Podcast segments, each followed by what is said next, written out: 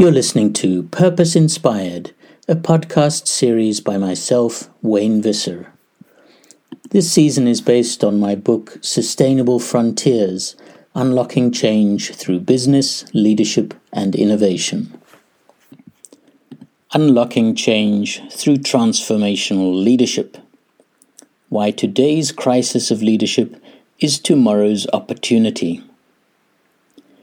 You have lost your reason and taken the wrong path. You have taken lies for truth and hideousness for beauty. I marvel at you who exchange heaven for earth. These words by author Anton Chekhov were not written about our contemporary business leaders, but they might just as well have been.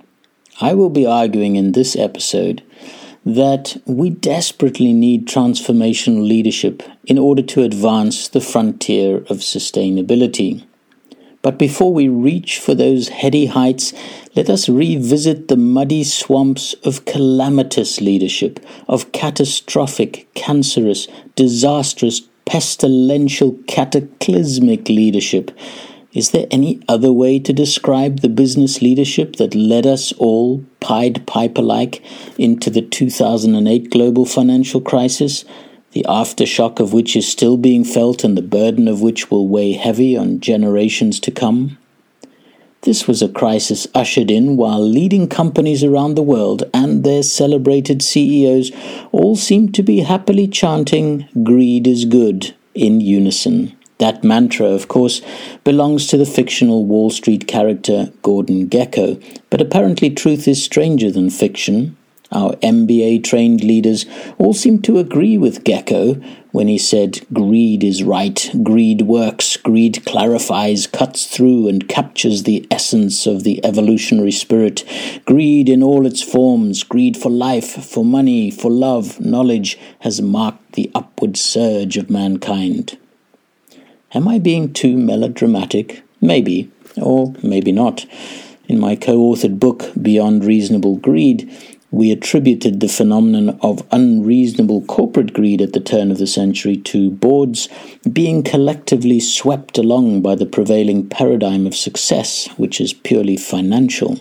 However, we added the following rider in the light of Enron's failure, this judgment may be overly kind, and more cases of dodgy accounting, inflated profits, and insider trading by the board may pop up in corporate America and corporate Europe. And of course, since publication, they did pop up like a popping popcorn popathon, starting with WorldCom, but later extending to other corporate heavyweights like Lehman Brothers as well. As a result, Big business is under the whip like never before from the public and politicians alike. And the finance profession in particular is feeling very uncomfortable under the harsh interrogative spotlight. However, if the response to all the accounting irregularities and other misdemeanors is merely to throw a few CEOs in jail and threaten the rest with a long prison sentence unless they check the figures personally, a great opportunity for real transformation will be lost. As business and the financial services industry begins to respond to the rising tide of international scrutiny, the word corporate governance is on everybody's lips. But the critics remain skeptical, maybe justifiably so. If wave after wave of corporate scandals are revealing anything, it is that corporate governance is sometimes not worth the paper it is written on. If the people involved in implementing corporate governance do not have their hearts in the right place, and if they are just going through the motions, the process becomes a charade. You can have all the non executive chairpersons, non executive directors, board committees, and external auditors you like, but things will go hideously wrong if ceremony has replaced substance and cynicism is the order of the day. Some non executive directors sit on so many boards that it is physically impossible for them to exercise their fiduciary duty re- responsibly, let alone wider social responsibilities. Worse still is a situation where the chairman and CEO are one and the same person, and he, it still almost always is a he, has managed to load the board with his buddies If things go right, they are the first to congratulate him and approve a handsome bonus. If things go wrong, they are the last to take the tough questions needed to expose malpractice.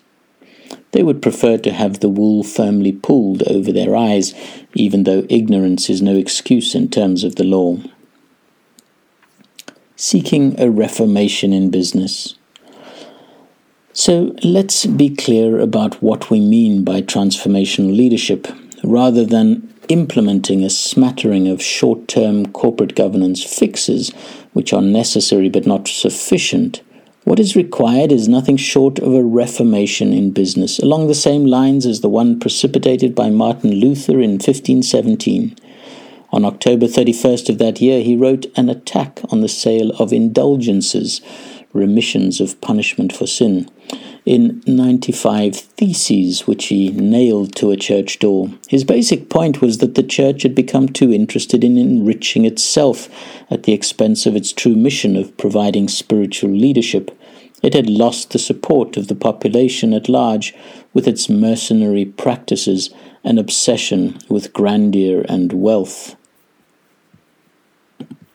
In exactly the same way, the modern corporate world has lost the confidence of the public.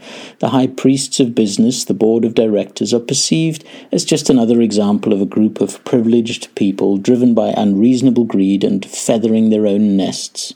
The customers and shareholders come a poor second, and other stakeholders trail even further behind. The modern equivalent of indulgences is an astronomical salary, a large wad of share options, and a corporate jet. And the modern equivalent of the flowery and unintelligible prayers which the church used to recite in order to extract its indulgences from the peasantry is the purple prose and lofty sentiments expressed by companies in their mission statement, combined with a set of accounts that only the initiated can understand. So, reform is critical for business to restore its reputation, particularly as its presence in society rivals that of the church in the 16th century. Hence, we see business needing to establish a new and broader role for itself in keeping with modern times, rather than going back to the old one, Another word for this type of change is shape shifting, liberating ourselves from the old form that defined and constrained us in the past and morphing into a completely new being with new characteristics and potential for the future. And despite my cheeky dismissal of the S word in the introduction, I still believe that sustainability can be the catalyst which helps us in the process of shape shifting. Unfortunately, sustainability is almost a cliche now Nevertheless, the idea behind it remains a powerful source of inspiration and is responsible for an umbrella movement encompassing as diverse a group as you can imagine. They all share one thing in common an interest in improving human well being by seeking a proper balance between social, economic, and environmental change. Most fundamentally, sustainability is about surviving and thriving by finding a proper balance between economic, social, and environmental development.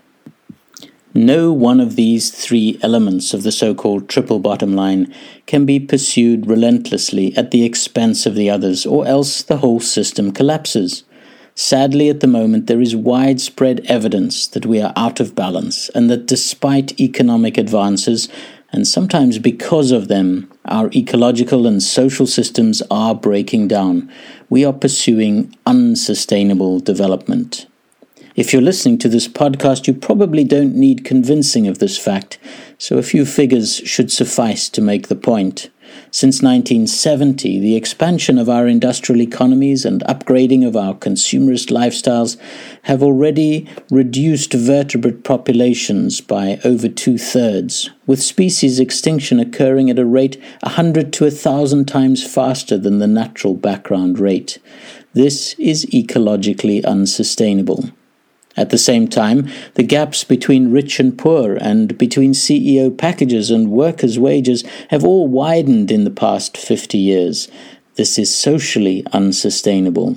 Furthermore, corruption remains unresolved, with one in four people around the world having to pay a bribe for public services. Meanwhile, Many countries have mortgaged the next generation's future to indebtedness in an attempt to recover from the global financial crisis. This is economically unsustainable. Trading in business fangs for tusks.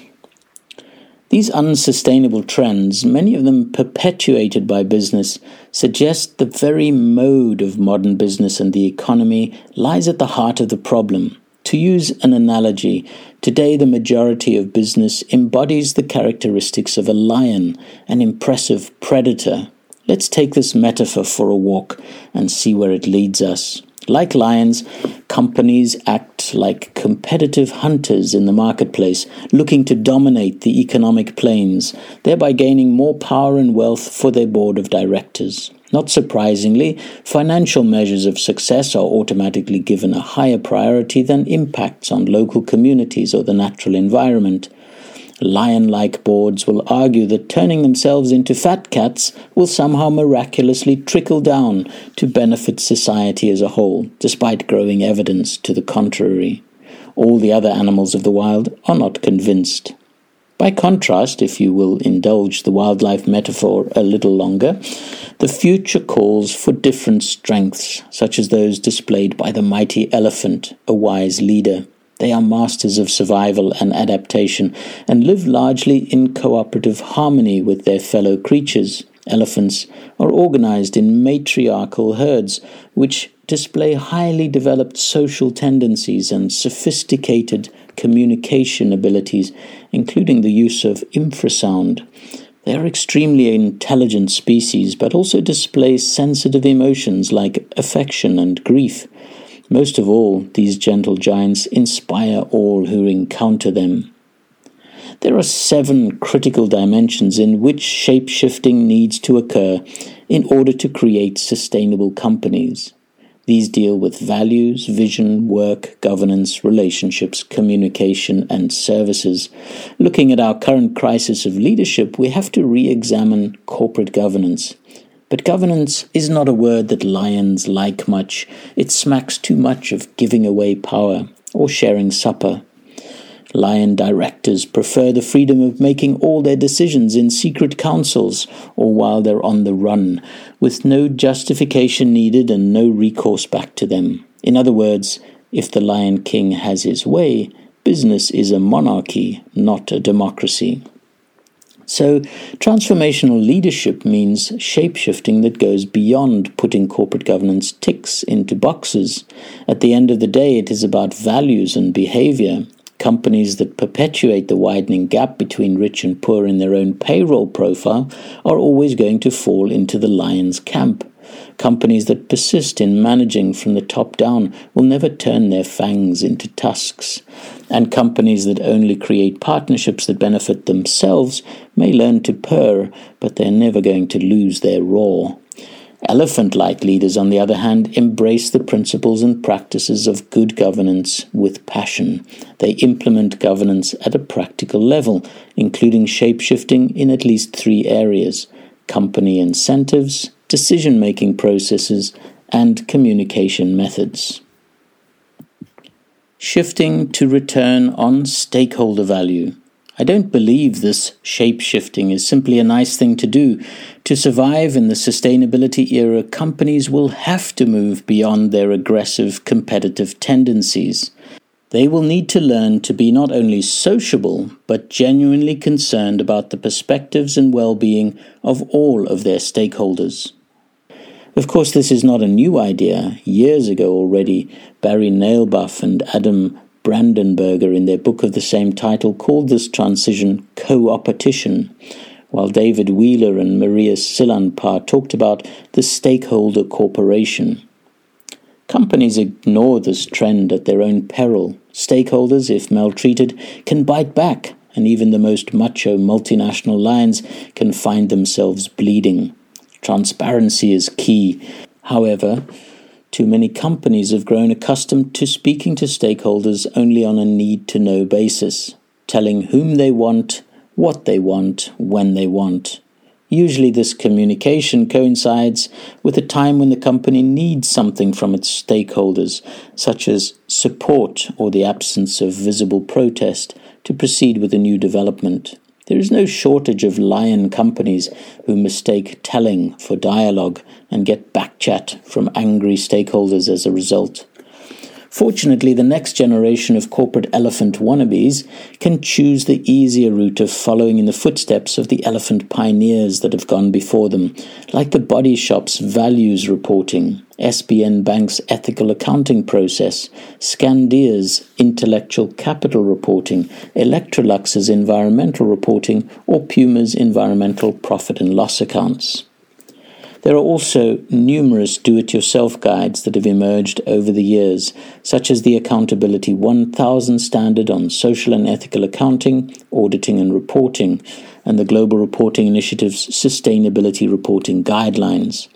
Beyond these basic frameworks, technology enabled interactive stakeholder feedback and real time online public reporting on the web are already well advanced and is a theme we will revisit in later episodes.